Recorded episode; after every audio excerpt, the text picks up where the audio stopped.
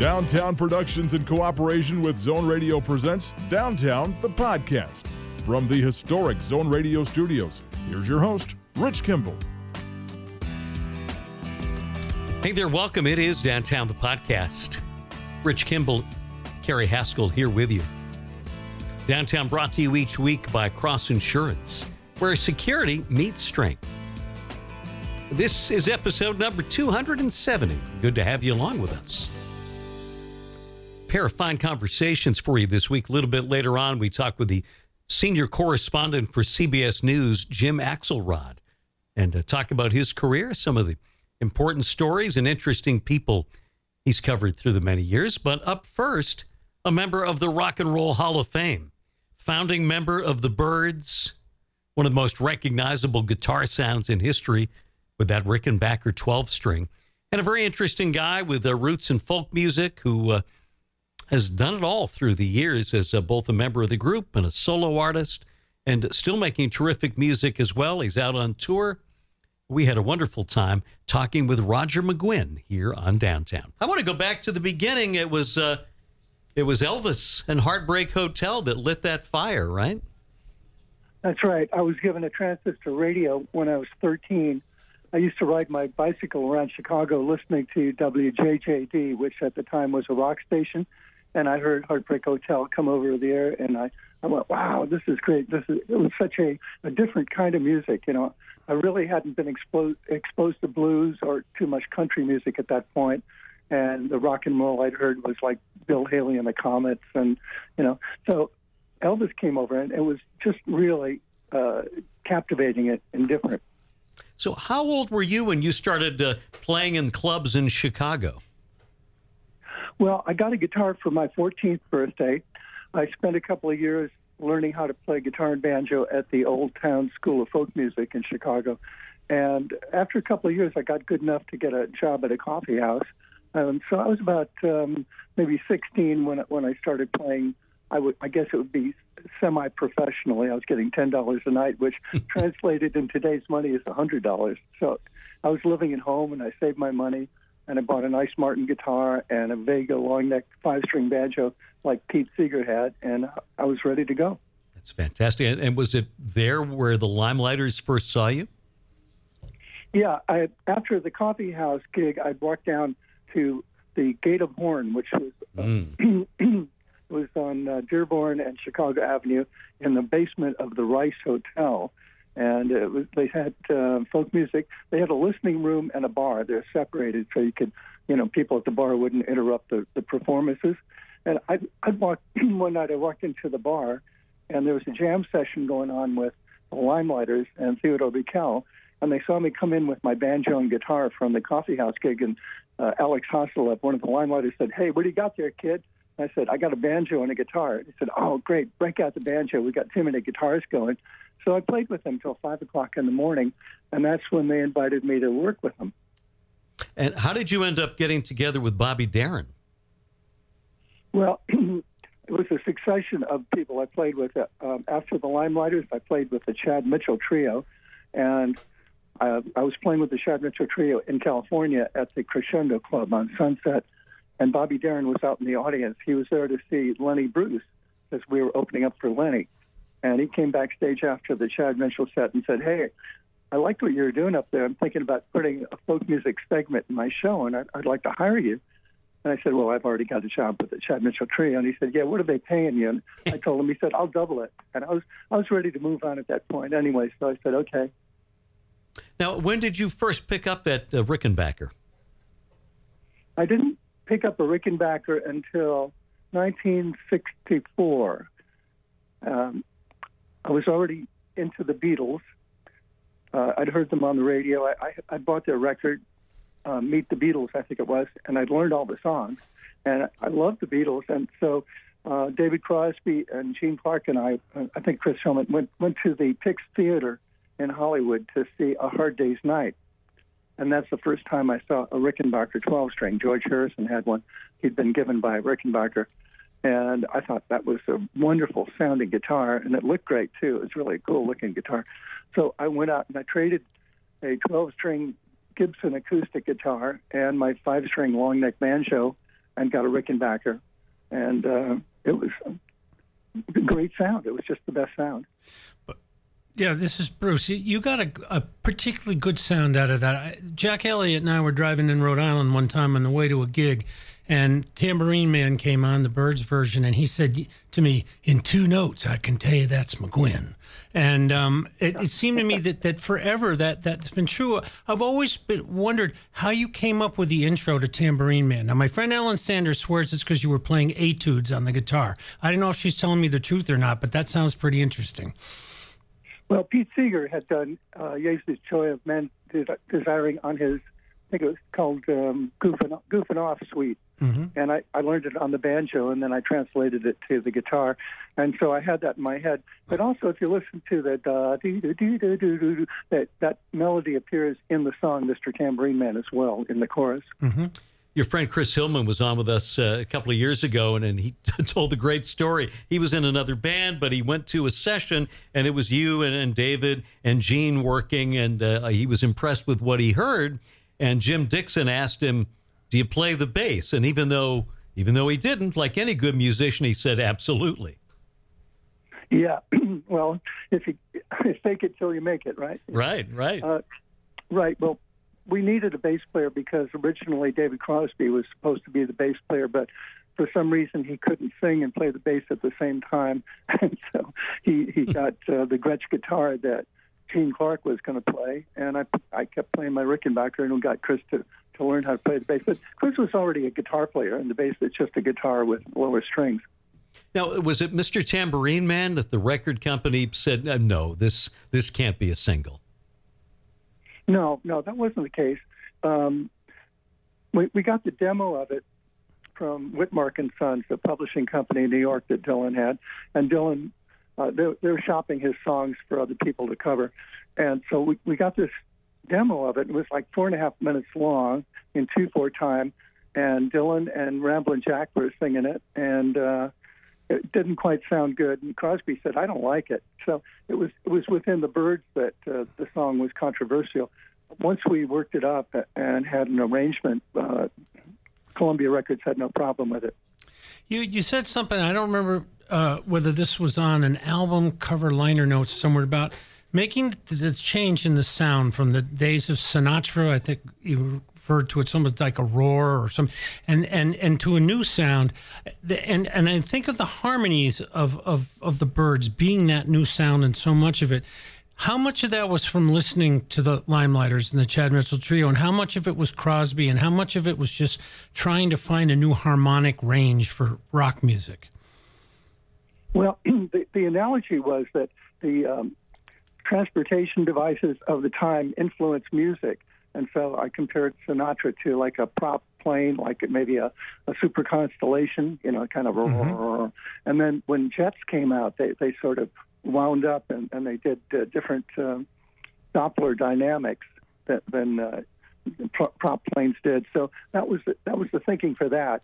Um, folk music at that point was kind of reaching a, a peak. It had uh, kind of peaked out in 1965, and all the new folk singers were writing their own stuff, you know, like Joni Mitchell and so on. And so I I think it's just a matter of, of uh, listening to different things and the timing of it. I, I wanted to get um, a sound like the Beatles, but we we used folk music as a, a reference, and so it was just a combination of the two.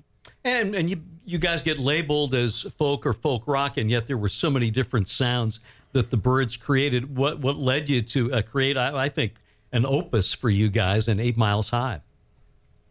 Okay, well, as you said, we got labeled as folk rock, and we didn't really want to get typecast in any particular box, so we experimented with different music, and David Crosby was really into jazz, and he introduced me to John Coltrane.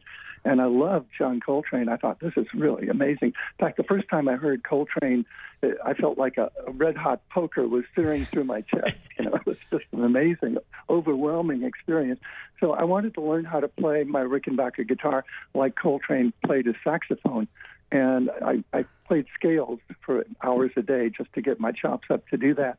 And so we recorded Eight Miles High in a Coltrane fashion. You can hear a lot of opening and closing valves, kind of thing, like he did on the sax. And people labeled it psychedelic.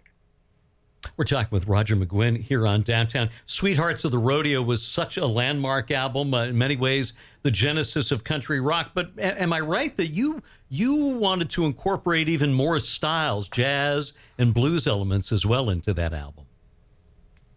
Yeah, I wanted to do a chronological, maybe a two record set, starting with early music, maybe Gregorian chant and the Baroque period, and and move it up into how that became popular music and how uh, the Celtic music came over to the Appalachians and turned into country music. And uh, I wanted to do a just a whole like uh, chronological string of things, and then uh, rockabilly and rock and roll, and get into jazz, and kind of finish it off with space music on, on a synthesizer.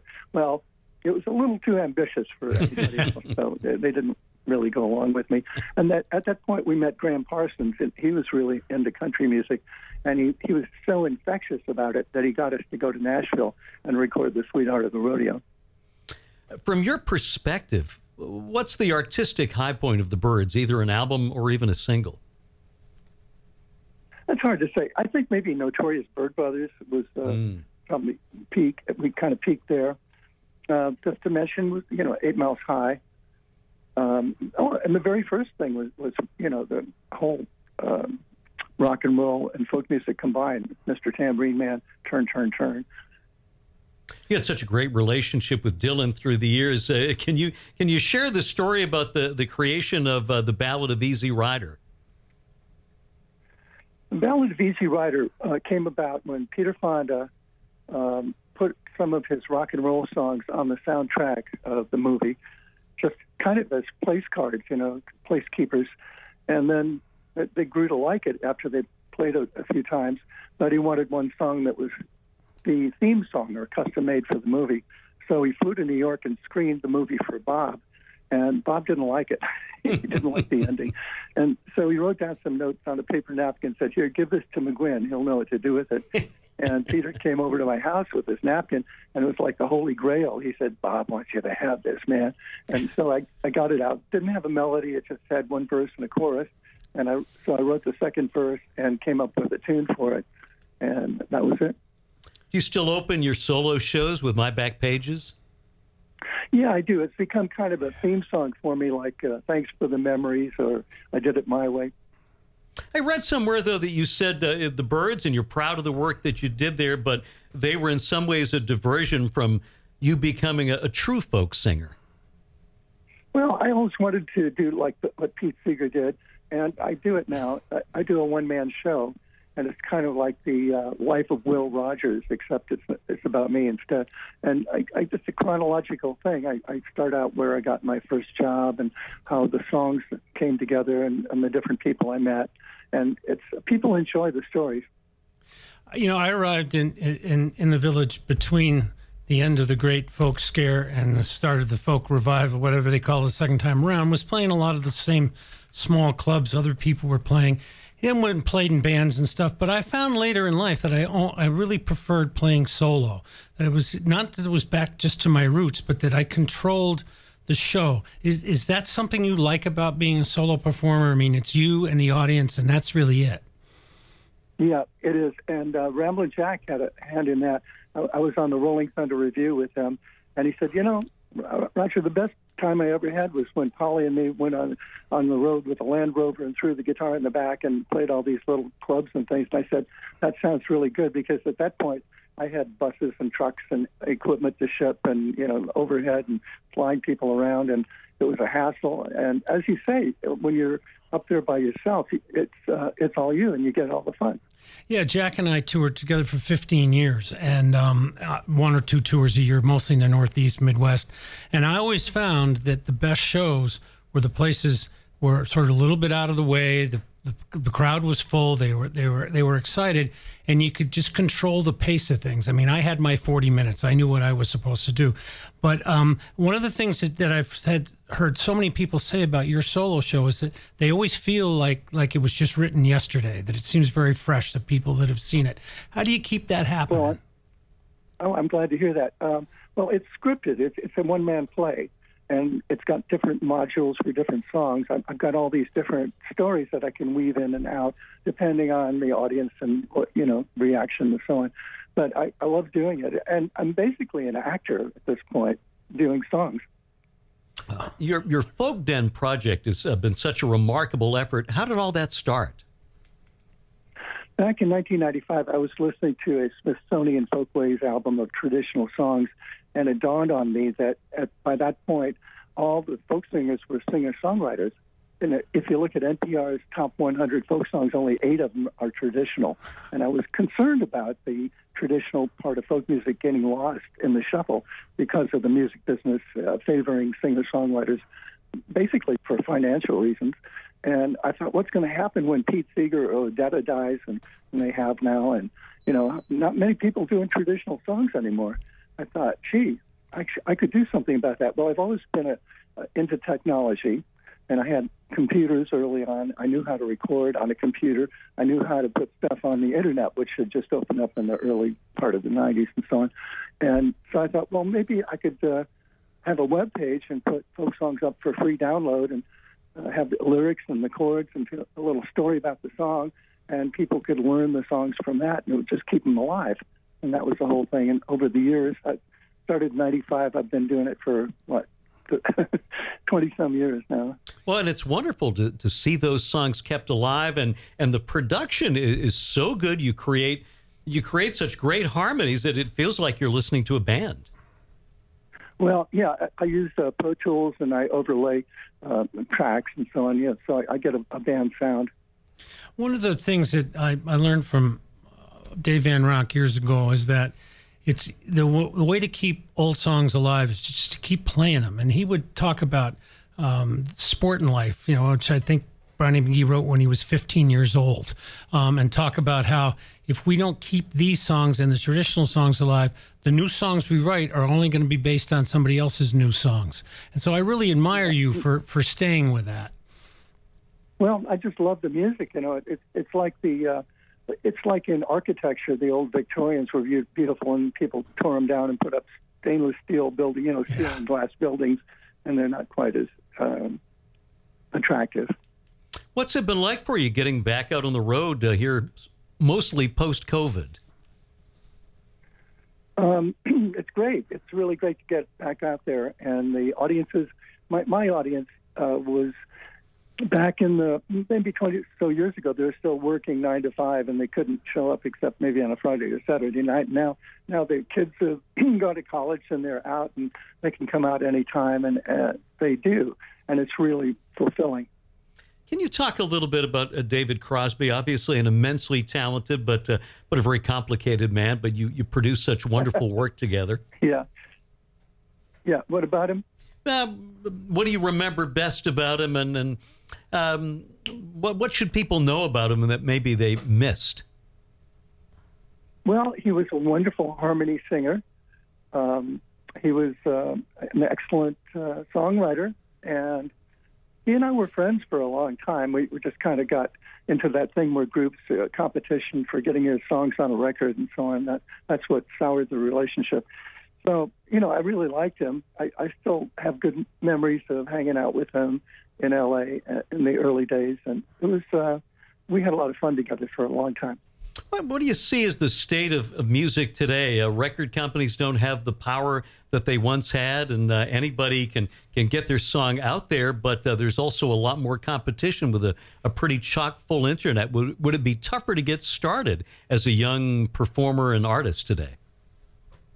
Well, I think about Justin Bieber being discovered on YouTube or Billie Eilish, uh, if you pronounce it that way, I don't know, um, on TikTok, and you know, people are getting discovered. If you really have something good, people find it and notice it.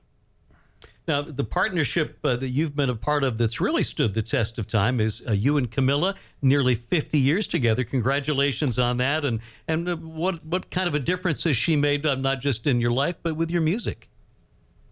Well, she and I write songs together. We have since uh, we got together back in the 70s. And um, she's just really wonderful. She does business. Uh, she does all, most of most of the business, and it's like having a um, manager and a business manager and a songwriter, and you know, she she wears all these different hats. So I really am happy that uh, we got put together.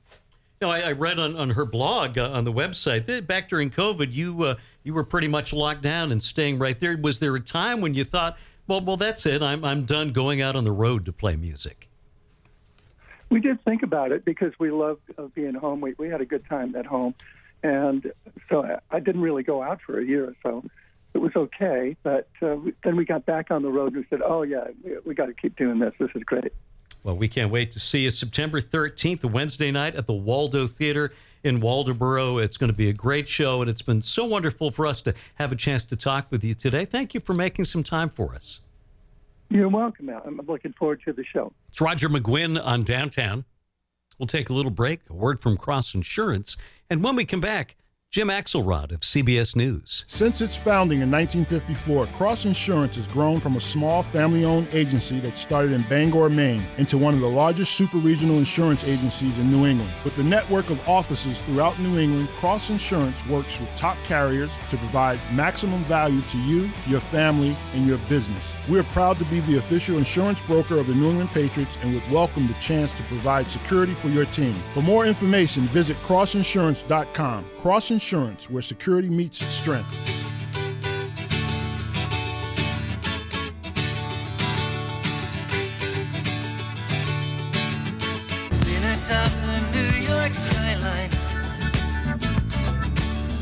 Across the ocean blue.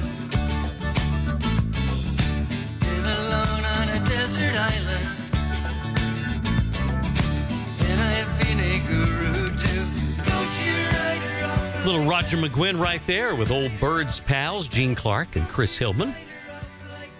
We're back on downtown and uh, time for an interesting conversation with the senior correspondent for CBS News. He has had an interesting career. We talk about some of the highlights with Jim Axelrod here on downtown. Hey, Jim, how are you? Hey, buddy, how are you? I am great, thank you. Appreciate you making some time for us today. Uh, of course, of course. Happy to help.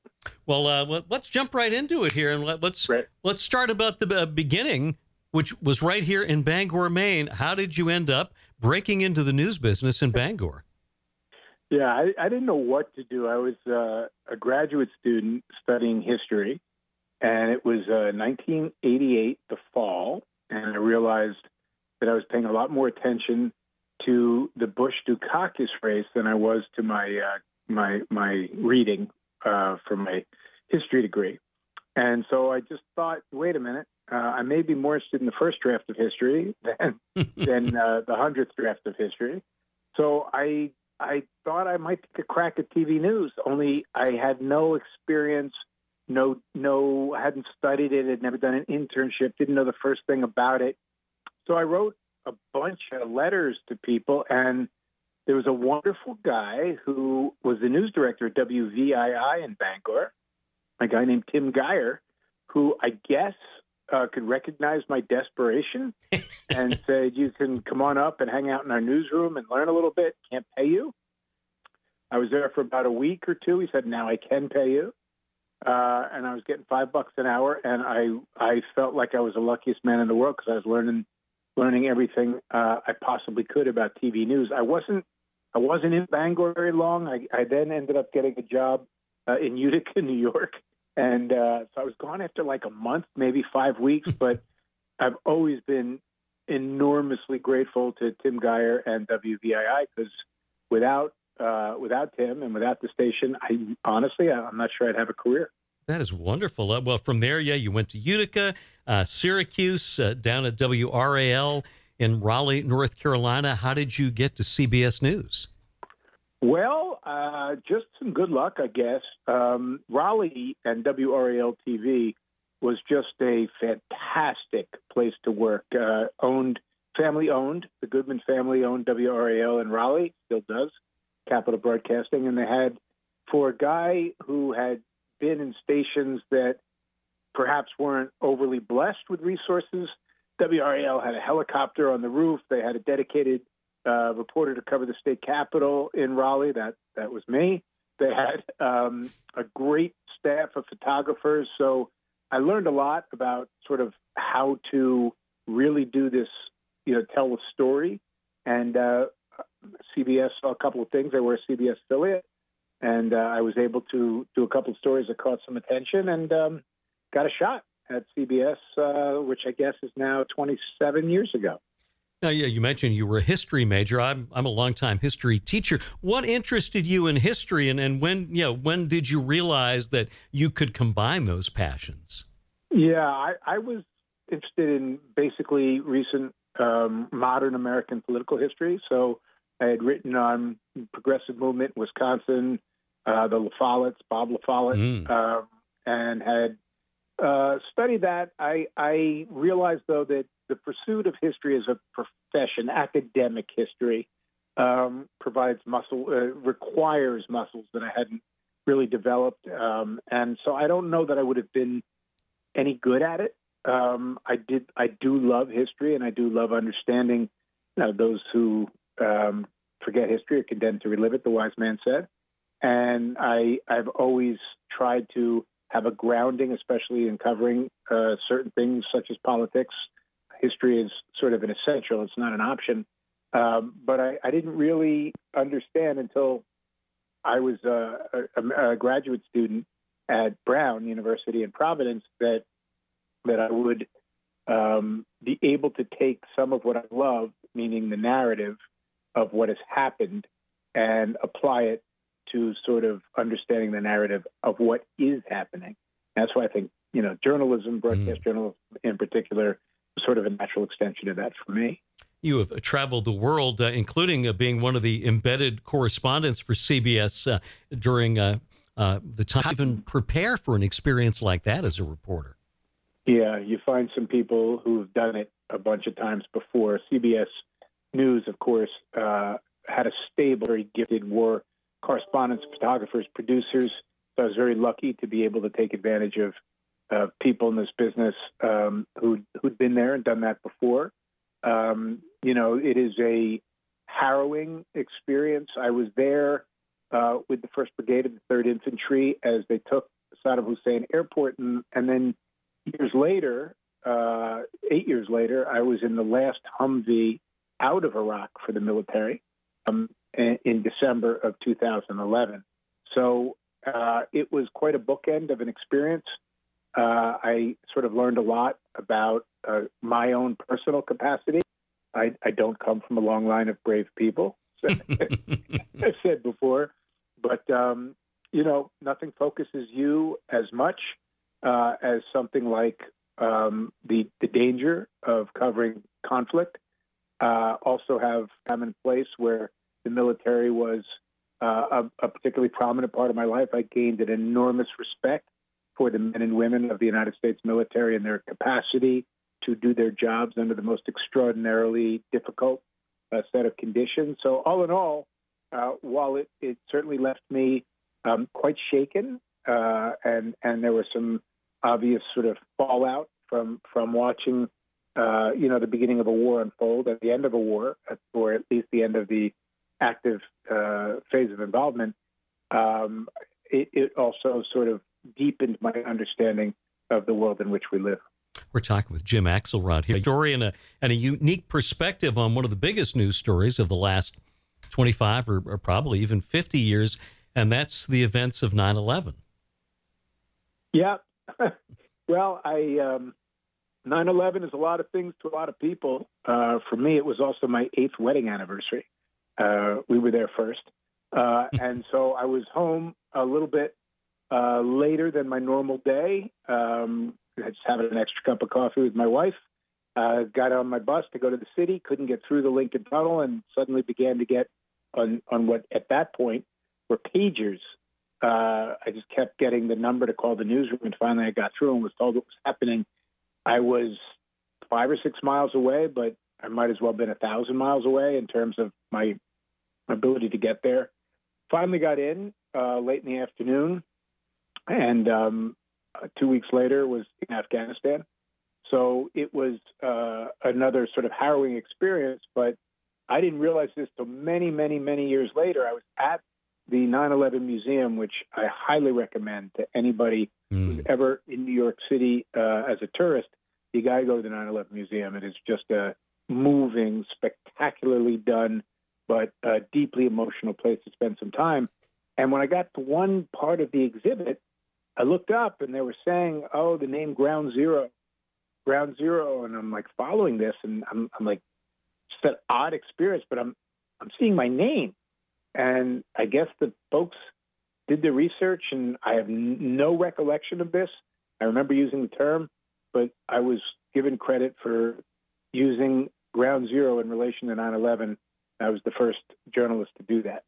Uh, so I've always it, it's just an odd connection to a horrendous, horrible day in American history that I didn't even know I had until you know many, many, many years later. You won a Peabody Award uh, for your series on the opioid crisis in West Virginia, a crisis that uh, still continues to plague us in rural areas of Maine. and We're dealing with the same thing. Yeah, I, the, the thing I remember the most feeling there was a a, a wonderful uh, coal miner, uh, Willis Duncan, who has since passed away, and he was explaining to us he had suffered an injury in the mines, and he had uh, crushed had some of his um, sort of the chest area had had been. Re- he said the way that you know the doctors and the insurance industry, the way it was handled back then, was go somewhere and they'd write you a piece of paper and you take pills, and he was hooked. And I guess it was the most, uh, in his view, uh, cost effective or expedient way of handling it. And I just remember feeling like, really, it's the, the best we can do. He said he was never talked to about it, never asked any questions about it. Just would roll in, hand him the paper, and off he'd go. Um, and it was uh, our entree into understanding this scourge that has ransacked so many uh, communities, especially as you say in rural America, where you have you know towns four or five hundred, and the pharmacy. There's one place, Kermit, West Virginia, where we were. It was a town of 400, and the guy who owned the local pharmacy cleared a profit of six million dollars that year. Something's not right. Something wasn't right then. Something's still not right now. And I don't, for the life of me, it's I, I understand what the motivation is and the incentive and why we end up this way. But there are a generation or two of people who are suffering and whose suffering is not addressed by anything other than writing them a prescription. And I can't think of anything uh, more wrong in our culture over the last several decades. Uh, you and your crew did tremendous work on reporting on the end of the "Don't Ask, Don't Tell" policy, and some some heartbreaking stories about members of the military.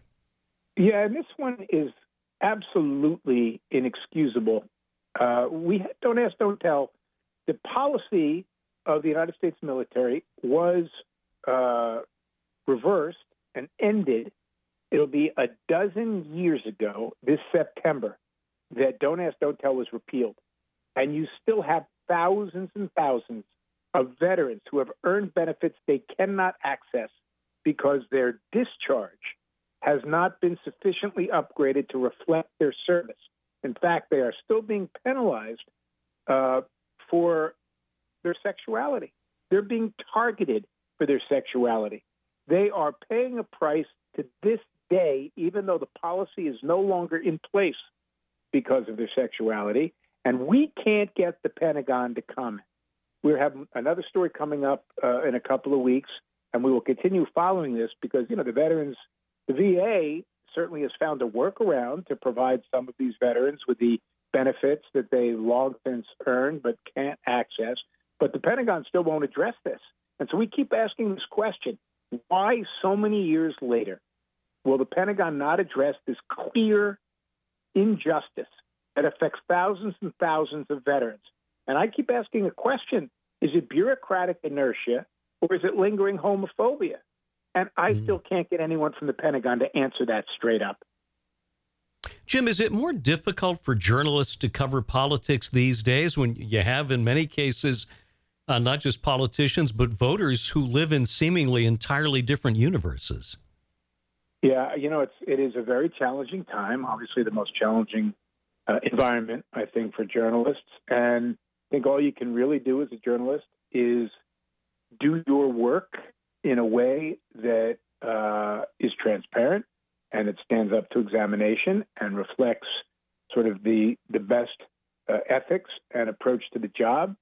Um, you can't control you know, as I always say, as I always say to my kids about anything, you control process, not outcome. I can't control what somebody's going to think of my work. And I can control, and the only thing I can control is the process that I use to complete my work. So as long as I feel that I'm telling a story in an ethical manner uh, that reflects the best traditions of CBS News and the best pre- traditions of broadcast journalism, then what am I going to do if somebody comes after me on Twitter? You know, we recently did a story about, um, and tell, I'll give you a perfect example. So we broke the story about the whistleblower in the Hunter Biden case, Mm. uh, who was the IRS uh, agent, supervisory agent, who said that he was uh, treated in a way, the investigation was impeded in a way that he hadn't run into in all his time at the IRS. And we put this on, and suddenly, uh, very interesting. I started hearing from all kinds of people who I never heard from or only heard from in a critical critical way, saying, "Oh, you're finally doing your job well." And then I heard from other people who, you know, had sort of always been longtime viewers saying, "What's wrong with you? Like, why are you doing this? Why are you giving this guy airtime?" Nothing had changed in my approach to the work. the only thing that had changed was I had alienated one group of people who had been uh, folks who were regular viewers, and I had done some story that appealed to the viewer, who who generally was always accusing uh, the place I work uh, uh, for with, with a liberal bias. So, what's it really all about, Rich? Is it is it about the work I'm doing, or is it about the people who are viewing it? That's the eternal question right there. Uh, I reached out to you after seeing your wonderful piece a couple of weeks ago on CBS Sunday Morning about Kareem Abdul-Jabbar. What, what a wonderfully fascinating guy he is. My goodness, uh, what a deep thinker! Um, he, he, we, it was such a treat. You know, he's been. It's funny at 15 or 16, Kareem Abdul-Jabbar was on the Ed Sullivan Show. He was put in, uh, illuminated with our brightest cultural lights available, and he stayed there for the last almost 60 years, more than 60 years actually. So to me, I was fascinated by the fact that all a basketball fan might know about this guy is that he did remarkable things physically, right? He was the all time NBA leading scorer when he retired. I think he made 19 All Star teams. He won six championships, six MVPs. So he had all of this record of doing things physically, but intellectually, that what was was driving him his intellectual development. He's a deep thinker. He he told us a couple of things we couldn't put on the air, but he he he was telling us that while he you know wanted to be Wilt Chamberlain, he wanted to be Willie Mays more. He said he loved baseball. He wanted to be Miles Davis more than both of them. That and I said, Miles Davis, you love jazz. I mean, we we know Kareem Abdul-Jabbar loves jazz. He goes, basketball is jazz. Now, what an interesting thought that is. Mm. The improvisational nature of that game. He has been thinking deep thoughts for decades. And you might not know because, you know, people think, oh, Kareem Skyhook. No, no, no, no. Kareem Abdul Jabbar is a brilliant, deep thinker.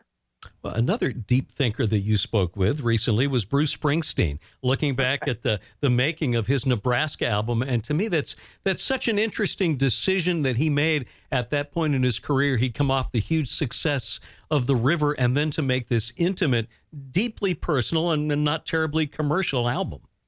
You know what's beautiful about that, uh, uh, aside from uh, a guy from New Jersey getting to sit and and, and and talk to him for a couple hours, um, he was really connected to the notion that he wanted people to understand the valley he was walking through at the time that he made Nebraska.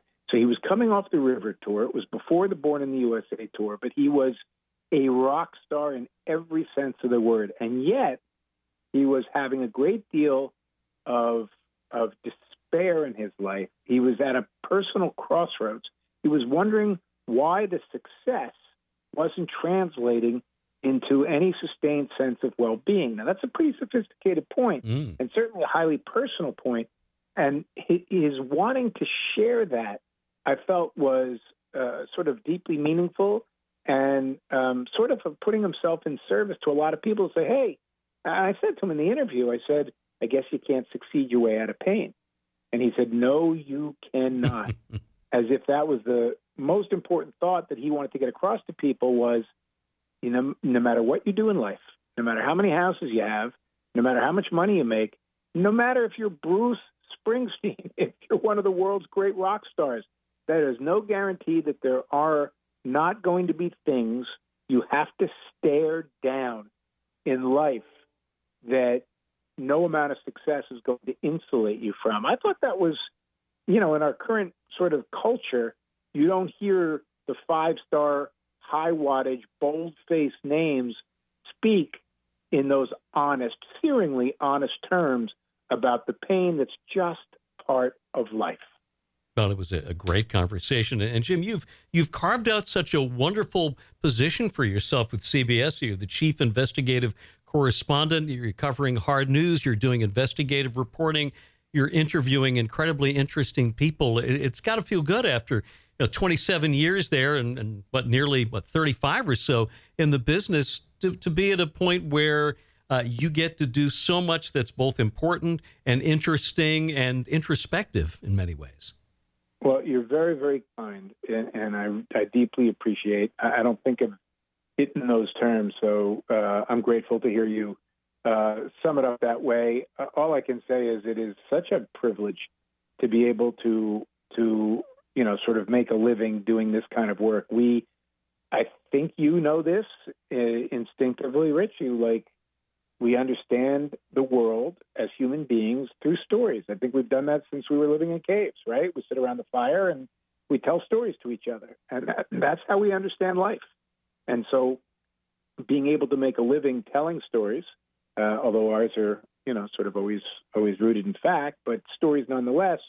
Uh, I, I, just feel like it's been uh, quite a blessing to be able to make a living doing that kind of work.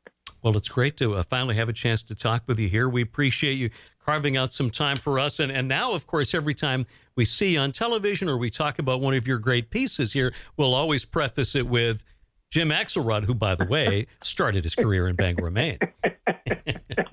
well, listen, you you are such a gentleman, uh, and I so deeply appreciate uh, you spending a few minutes, allowing me to spend a few minutes with you and, and your listeners. And thank you. Well, we appreciate it. Keep doing what you're doing, and uh, we'll talk again down the road. I hope so. Take good care. Our thanks to Jim Axelrod of CBS News and the great Roger McGuinn, and of course to you for joining us this week. Downtown brought to you by Cross Insurance, where security meets strength. See you next time, right here on Downtown.